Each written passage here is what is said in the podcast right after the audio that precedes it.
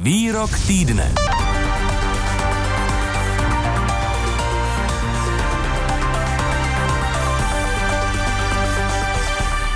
Vláda ve středu schválila návrh státního rozpočtu pro letošní rok. Stát by měl podle návrhu hospodařit se schodkem 280 miliard korun. Schodek je téměř o 100 miliard korun nižší, než navrhovala minulá vláda Andreje Babiše z Hnutí Ano. Do pravidelné rubriky Výrok týdne jsme vybrali vyjádření premiéra Petra Fialy z ODS, které zaznělo na tiskové konferenci po jednání vlády o rozpočtu. Je potřeba si uvědomit, že předcházející vláda jenom od roku 2019 zadlužila každého z občanů České republiky o dalších 90 tisíc korun, takže každý dluží 250 tisíc korun. K tomu nelze přihlížet, s tím musí odpovědná vláda něco dělat a také jsme museli nějakým způsobem reagovat na rostoucí inflaci řekl premiér Petr Fiala. My jsme teď ve spojení s ekonomem a zástupcem ředitele IDEA při institutu Cergeji Filipem Pertoldem. Dobrý den. Dobrý den. Premiér upozorňuje na důležitost nižšího zadlužení občanů. Zmínil ten přepočet dluhu na hlavu.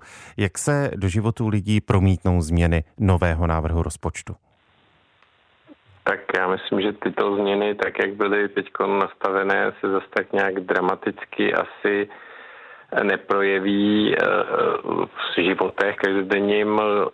Samozřejmě jak si to co, to, co je vidět, je, že především počítají s nárůstem příjmů státního rozpočtu.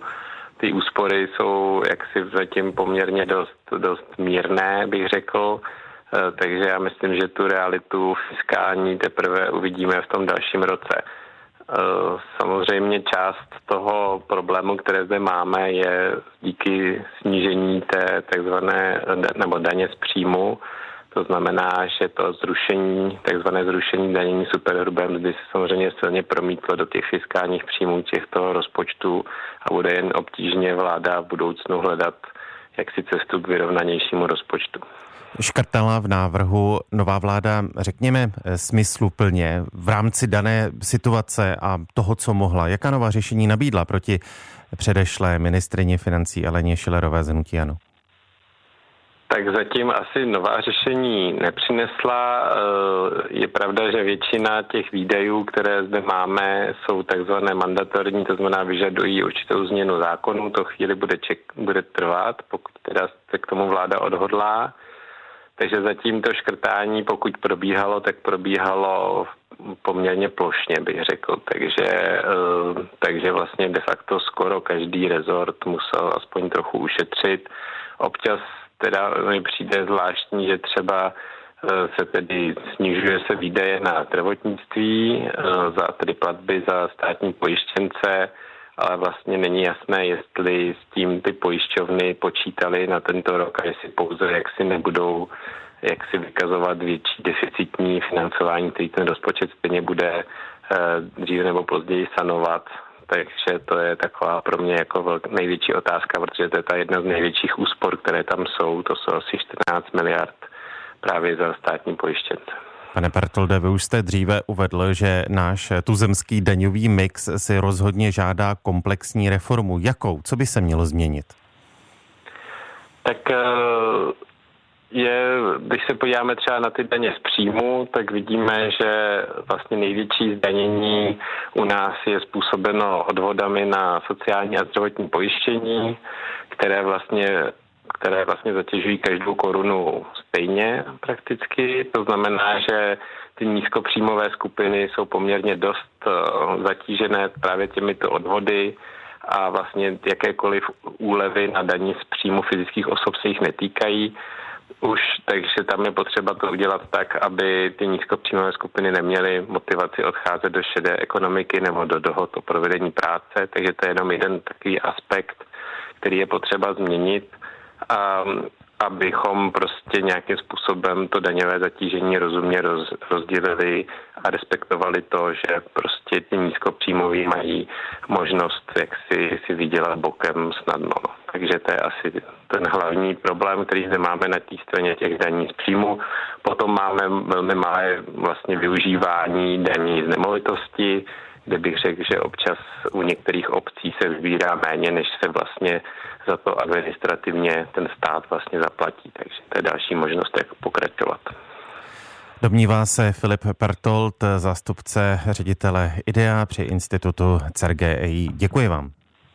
Já děkuji, nashledanou. A my ve výroku týdne pokračujeme, navážeme s Julí Hrstkovou z hospodářských novin. Dobrý den i vám po telefonu. Dobrý den. Dá se schválený návrh rozpočtu označit jako protiinflační, případně jaká řešení nabízí proti té stále rostoucí inflaci?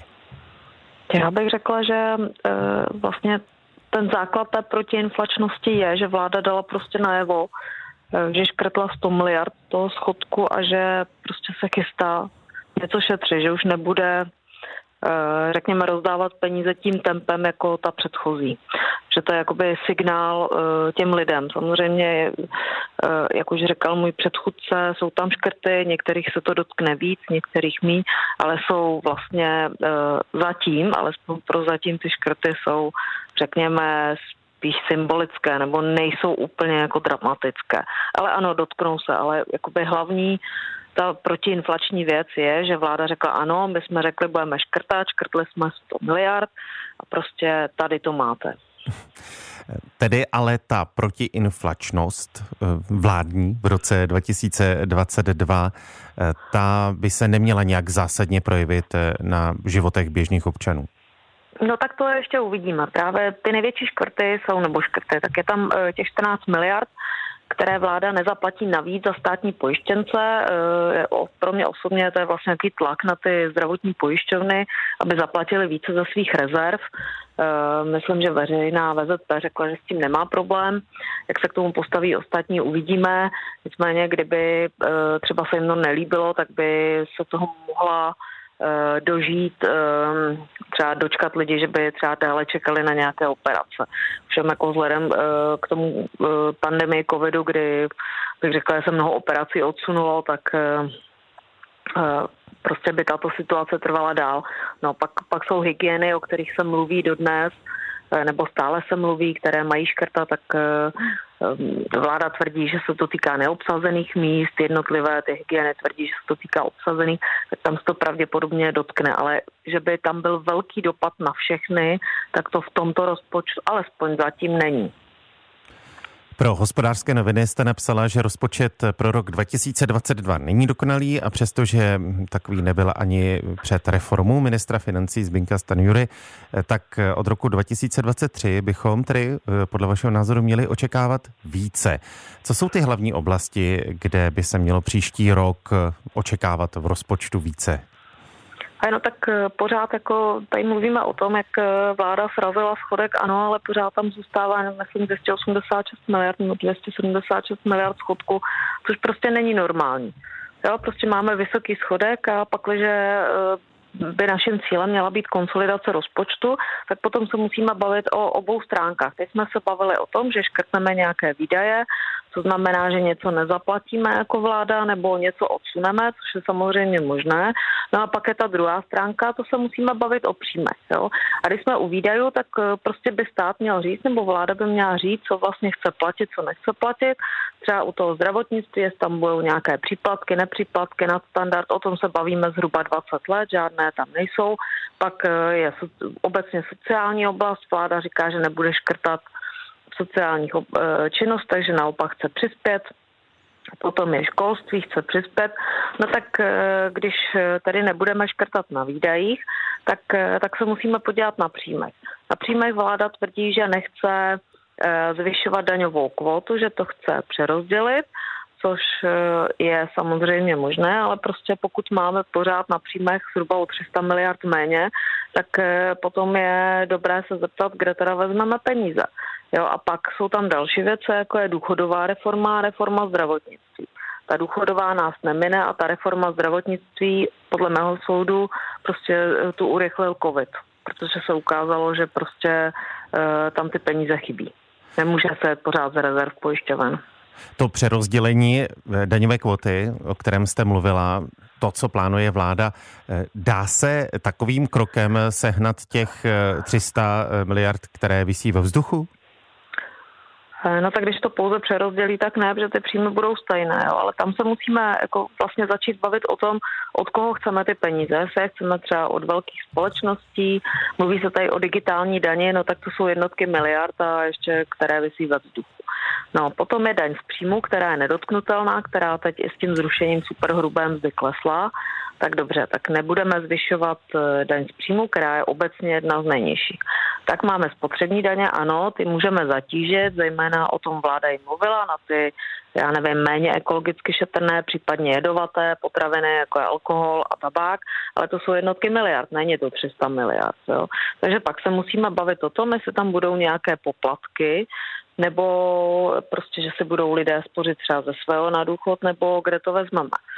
Jo, samotné přerozdělení můžeme zvýšit DPH, třeba, že jako je, máme e, tři sazby, což není úplně logické, můžeme to vrátit na dvě sazby, ale pořád jako, pořád máme tady díru prostě v rámci tří stovek miliard korun.